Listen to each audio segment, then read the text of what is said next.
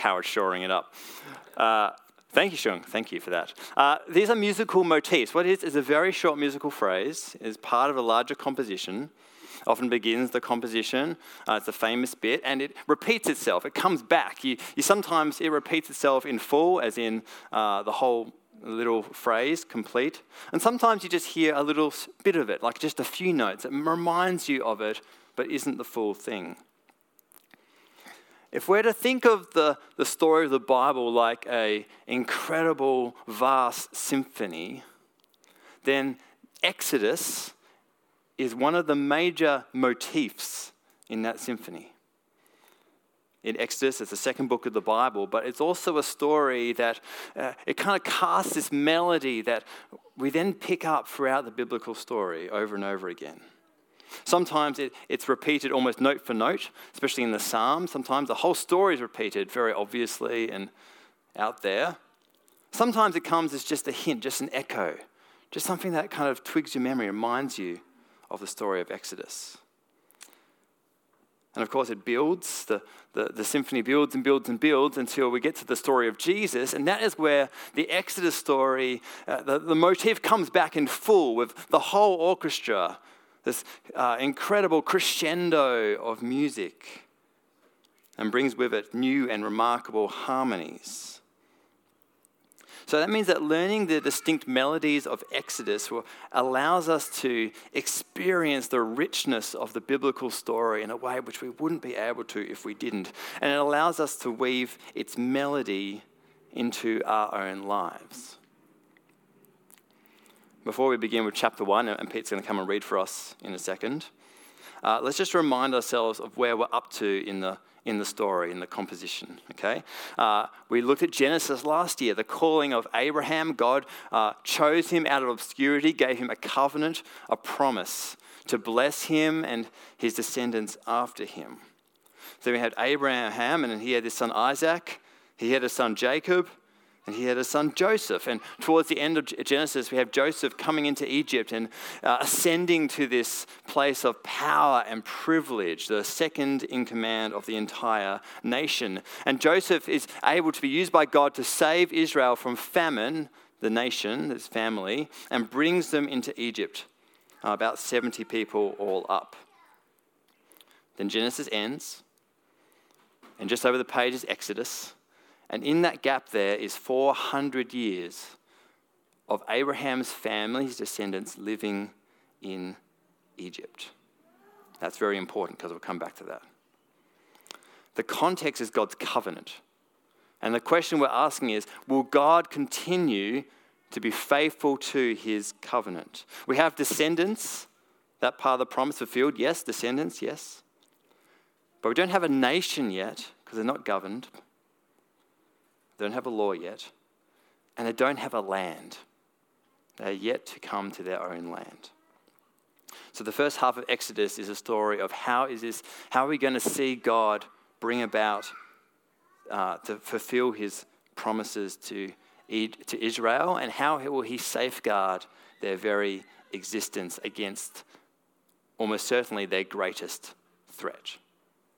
Okay? That's the context so far. Now, Pete's going to come up and he's going to read to us from chapter 1 and 2, um, and also from the New Testament, and then we'll keep going. These are the names of the sons of Israel who went to Egypt with Jacob, each with his family Reuben, Simeon, Levi, and Judah, Issachar, Zebulun, and Benjamin, Dan and Naphtali, Gad and Asher. The descendants of Jacob numbered 70 in all. Joseph was already in Egypt. Now Joseph and all his brothers and all that generation died. But the Israelites were exceedingly fruitful. They multiplied greatly, increased in numbers, and became so numerous that the land was filled with them.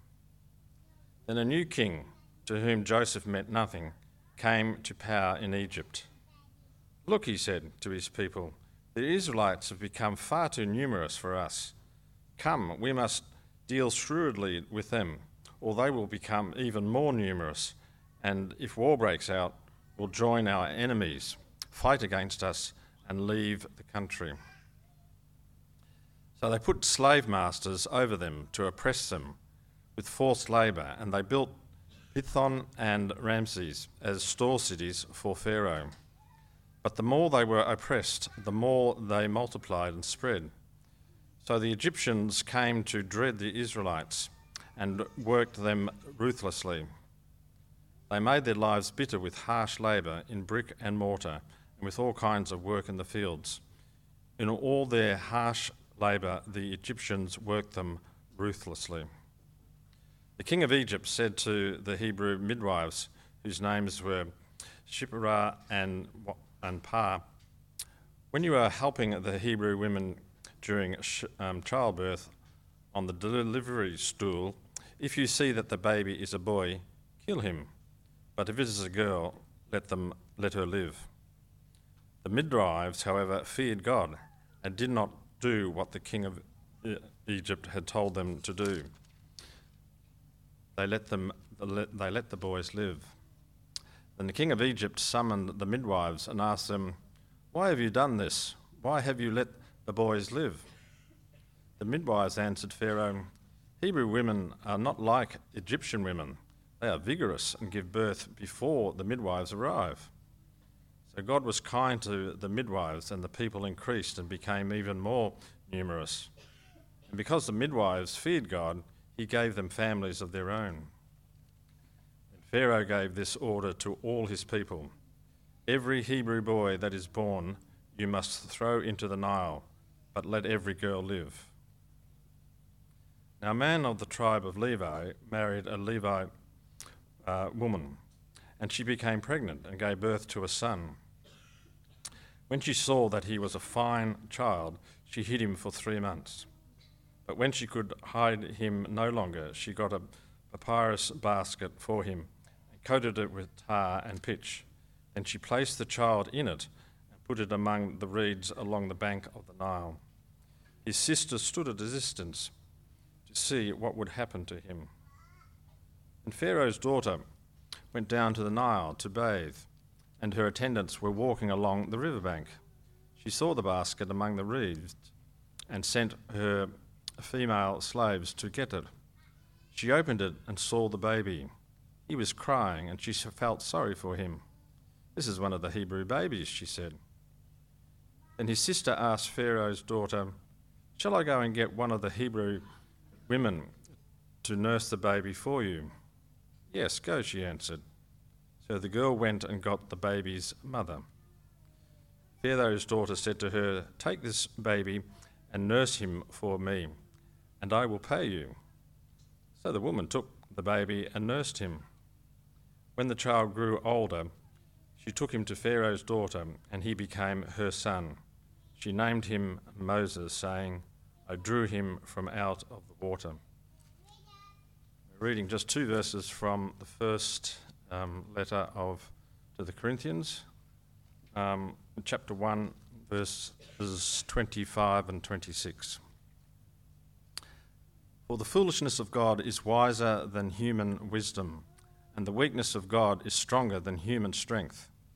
Brothers and sisters, think of what you were when you were called. Not many of you were wise by human standards, not many were influential, not many were of noble birth. This is the word of the Lord.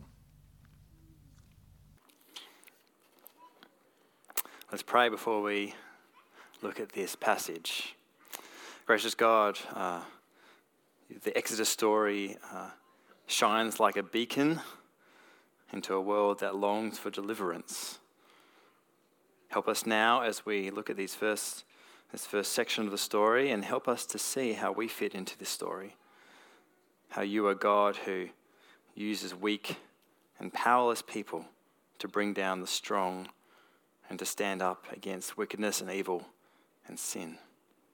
I pray this in Jesus' name. Amen. So, Exodus uh, begins with the fruit of Joseph's legacy.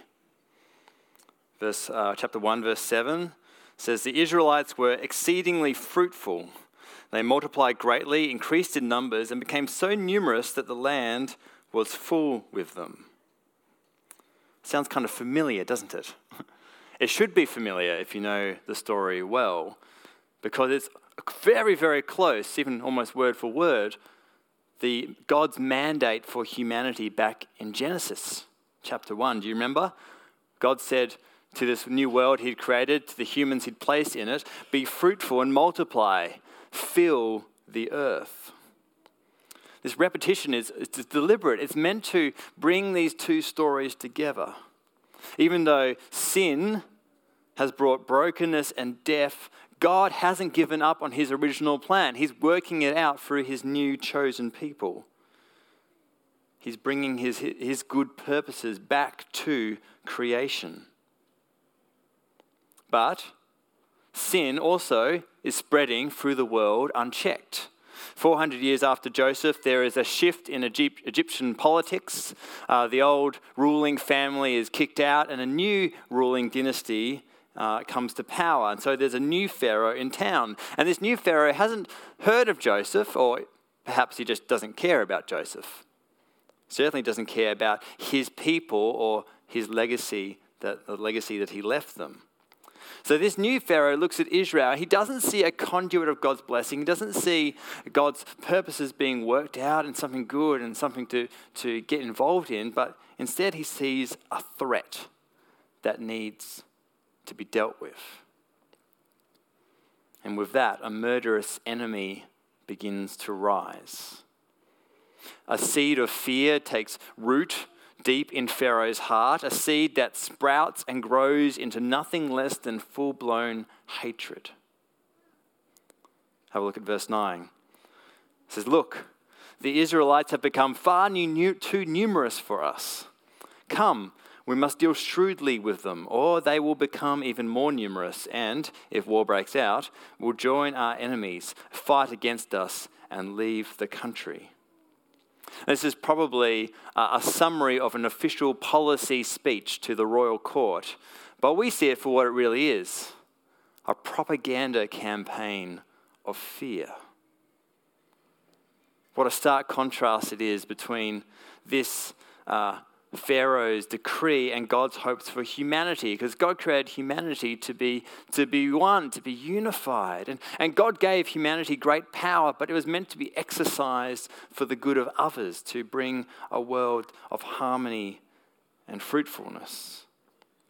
The humans reject God and they begin to worship themselves. As they do, power is twisted. Its use is twisted from selfless acts to selfishness the desire for gain, to heap up security and wealth for yourself. And Pharaoh has great power. In fact, he is the most powerful man in the world. And so his abuse of this power, of course, leads to great suffering for those he deems a threat. So he decides that the only way to deal with this Israel problem is to manage it. He says, make them small enough and manageable enough so that they can't start a rebellion. They can't get, uh, they don't have the opportunity or the strength or the energy to be able to join in with his enemies against him. And so his plan begins in the form of racial slavery. He enslaves the whole nation. He makes them into his personal construction force. Twice the text tells us that he worked them ruthlessly right? They're not getting paid fair wages. These are, this is slavery in its worst form the slavery of an entire nation, and, and, and they build two entire cities for him. But the plan backfires. The more they worked, the more he was ruthless, the more Israel multiplied. And as they multiplied, Pharaoh's fear grew and grew and grew.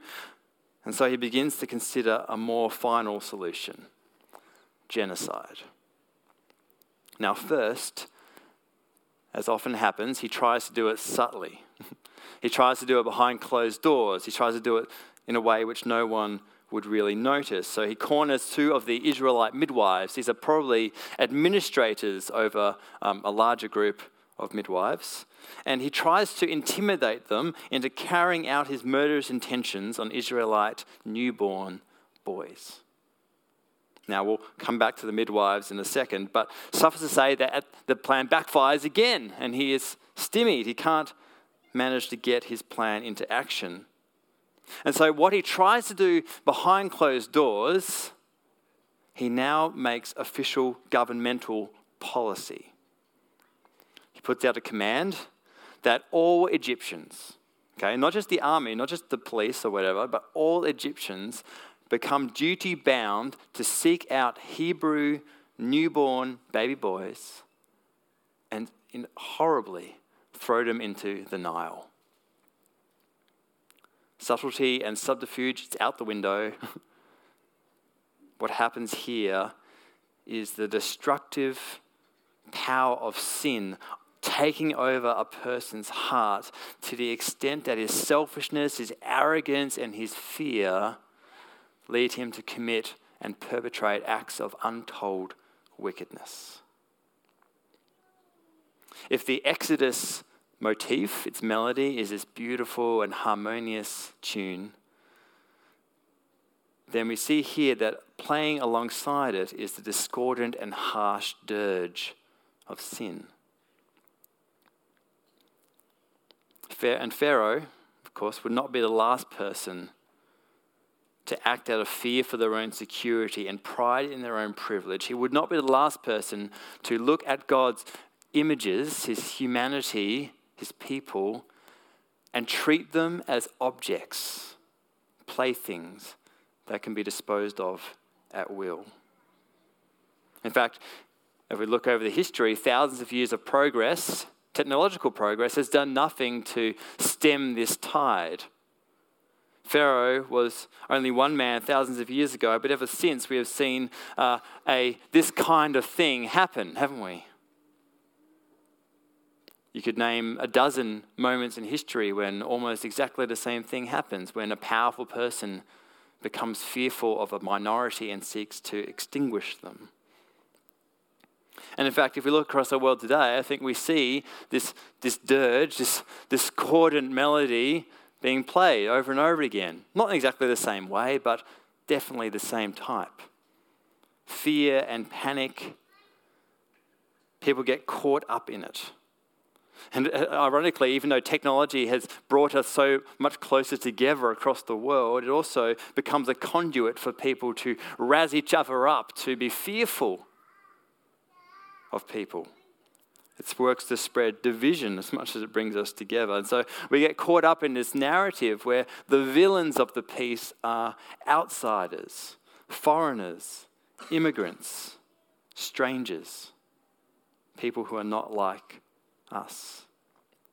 And of course, like in, in like in Exodus, this sometimes happens uh, covertly behind closed doors. It's an attitude that runs underneath uh, even, even nice words like equality and tolerance, but this, this, uh, this undercurrent of division and looking down at others and scorning them is still there. But it often happens as well in, in, uh, out in the open, where people exclude others and label them,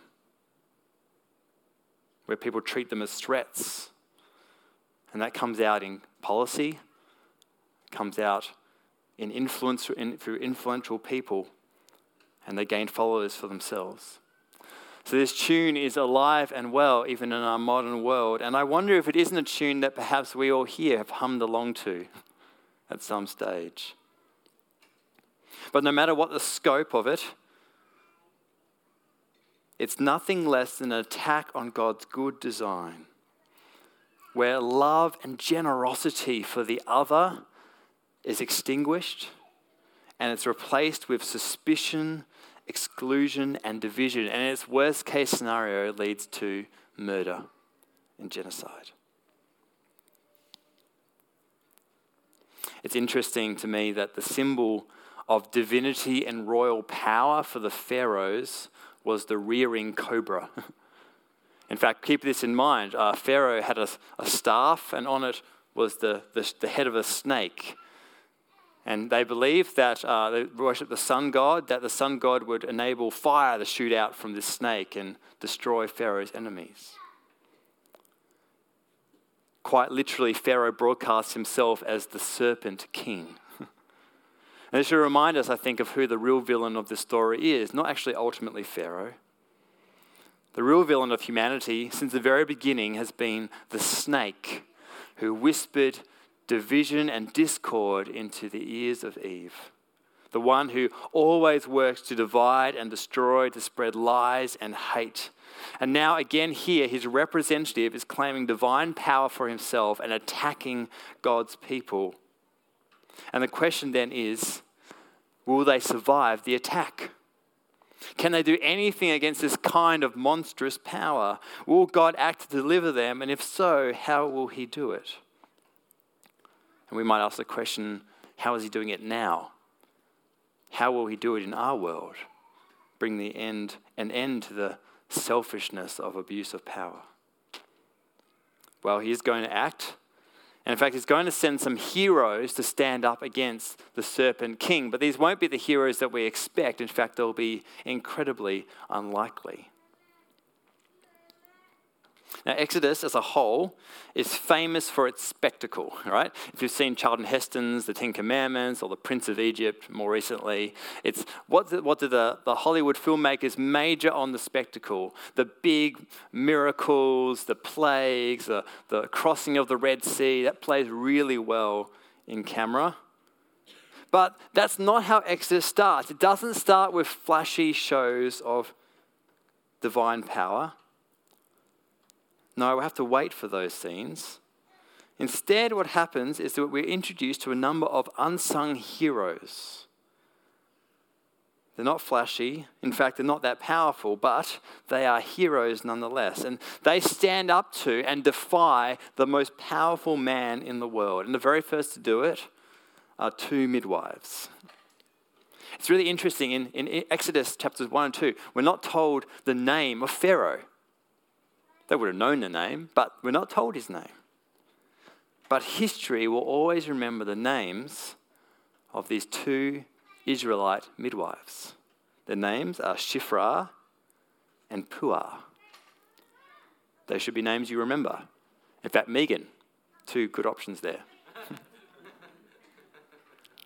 Now, as I said before, Pharaoh seems to think that they would be easily brought into his murderous schemes. Surely a bit of, a bit of pressure, a few threats, maybe even some bribes, and these midwives are going to crumble beneath his fist. But that doesn't happen. Instead, actually, they blatantly disobey him. And they did it surely knowing that their lives may well be forfeit for it. They knew that there was a higher moral authority to fear and obey than Pharaoh. And this is incredible. Verse 17 simply says that they feared God. They feared God. In other words, they looked to a higher moral authority than Pharaoh. They were willing to obey and fear a one who was higher even than Pharaoh. And so they risk it all in an act of audacious rebellion. They knew that the implications of disobeying God were far greater than the implications of disobeying Pharaoh, even if it meant their own deaths. So when Pharaoh comes for an explanation, why isn't this working? What's the deal? There's lots of babies around. They have an answer. Israelite women are different than Egyptian women. When it comes to labor, they just get the job done really quickly. What can we do? Now, we read that and go, sounds like a bold faced lie. And maybe it was. Though I wonder if maybe Israelite women suddenly got a little memo through their letterbox that said, whatever you do, don't call the midwife. but either way, the story doesn't make an ethical judgment on, on how they went about it. All we're told is that they were flawed people who stepped into the role of unlikely heroes. They feared God and they obeyed Him. They risked their lives and they saved thousands. And they themselves are blessed by God. They themselves are fruitful and they multiply. Their families grow, a sign of God's blessing. So they're the first of our unlikely heroes. The next one is another woman, seeing a theme here, a woman from the tribe of Levi. And we later, named that, later learned that her, her name is Jochebed. And she's pregnant during the time that Pharaoh enacts this policy of infanticide, which must have been awful. Imagine being pregnant, waiting not with anticipation and joy for the arrival of your child, but fear of what's going to happen. Her stomach, we imagine, is twisting into knots, especially when the day comes and she gives birth and she looks down and it's a boy. But as she does, she looks down at her babe and her heart is filled with love and longing. And she has to do everything in her power to keep her boy safe.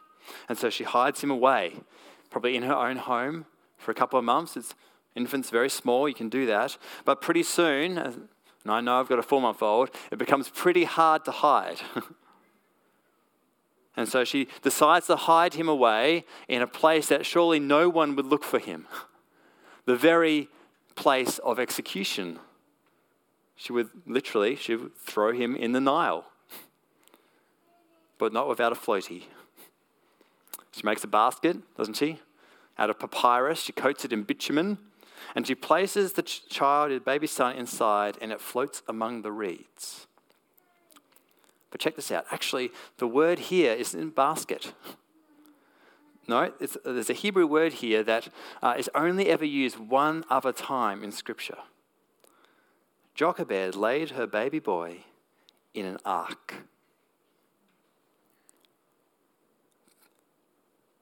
The monuments of Egypt may be among the wonders of the world, but God's story here is a far greater wonder.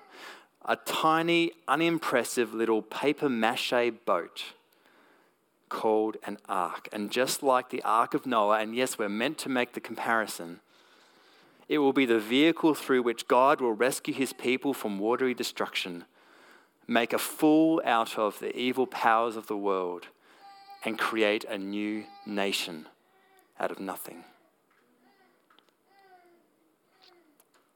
Now to our last unlikely heroes, two more women to join the ranks. Pharaoh's daughter is down bathing in the river among the reeds, and she spies this little hidden ark. Who would have thought that would happen?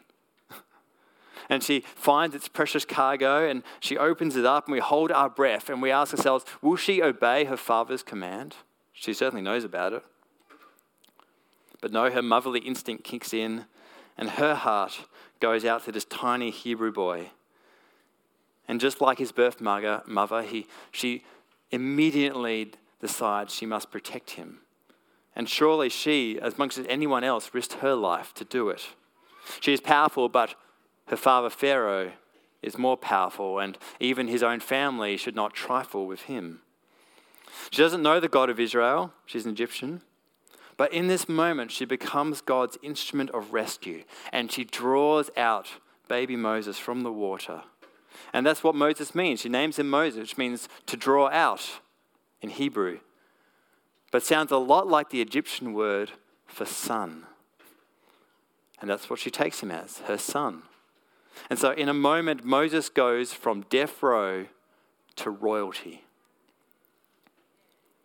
But there's one more heroic hero, one more woman. Moses has a sister Miriam, and she's watching from afar hiding and concerned about what would happen to her little baby brother. And then she is suddenly filled with wisdom beyond her years as she sees this scenario play out in front of her. She's bounding out, she organizes for Moses to be taken care of by his own mother. Not only that, but she will get paid for the privilege. You see God's blessing being worked out here. It's an incredible reversal. Moses goes from fugitive, facing a likely death, and instead is now protected, saved, and loved. He'll be raised amongst his own people and then later in a palace. So here are our unlikely heroes. Remember at least four of their names Shiphrah and Puah, Jochebed and Miriam, and this unknown princess. It's interesting, in the Garden of Eden, we see the serpent manipulating the woman, don't we? Manipulating Eve into losing her fear of God. And yet, here in Exodus, it's reversed. God invites these women not to be manipulated by the servant, but instead to face him, to stand firm, to risk their lives and outmaneuver the most powerful man in the world. And so his wicked schemes are frustrated.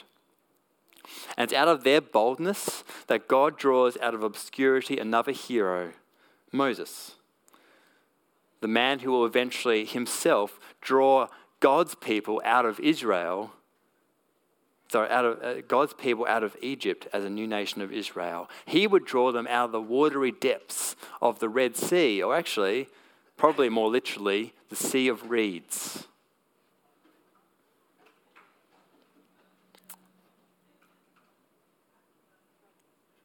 God would again use Moses to make his son, Israel, a royal kingdom.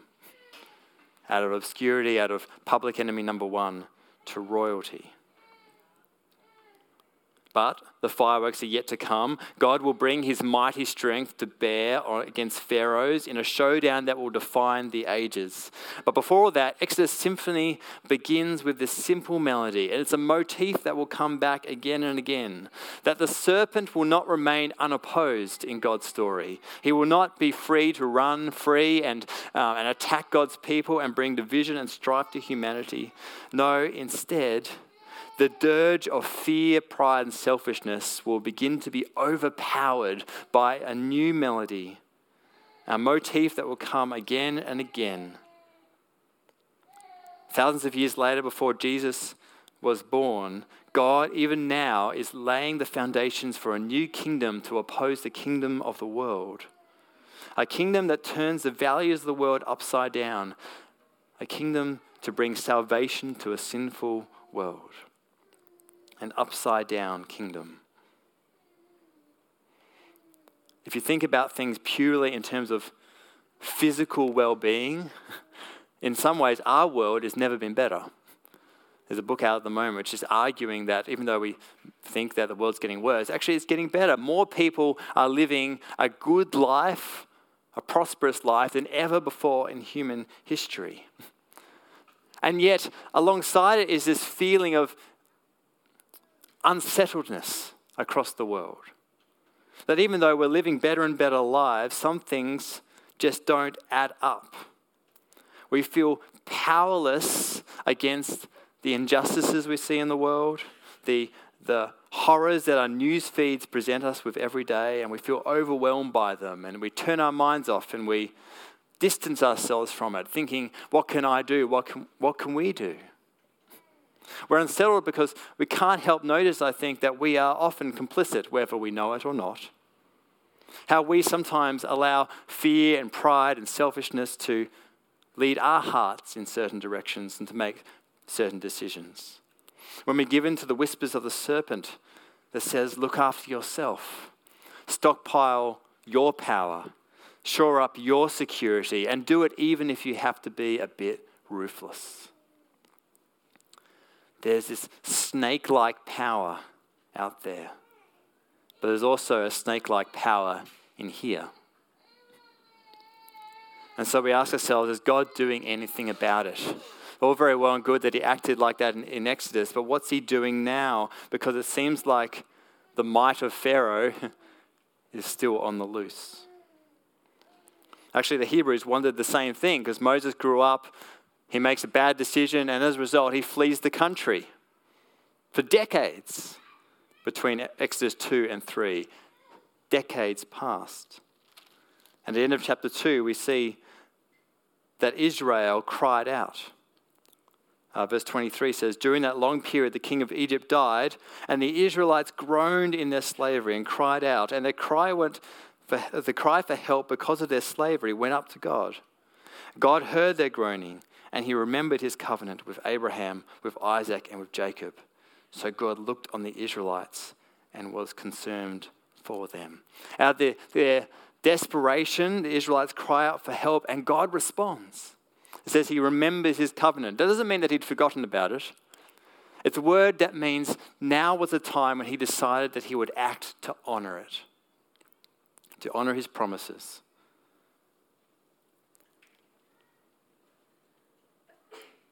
The actions of the unlikely heroes, as it turns out, would set into motion a chain of events that would see Israel leaving Egypt free.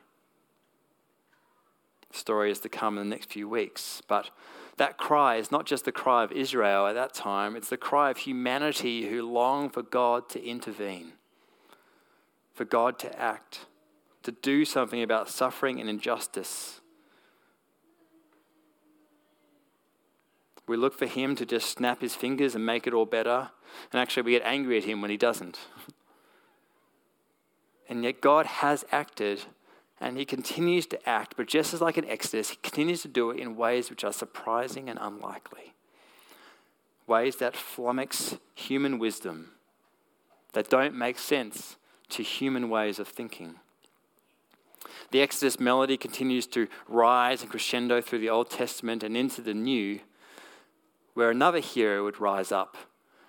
We would say the most unlikely of them all.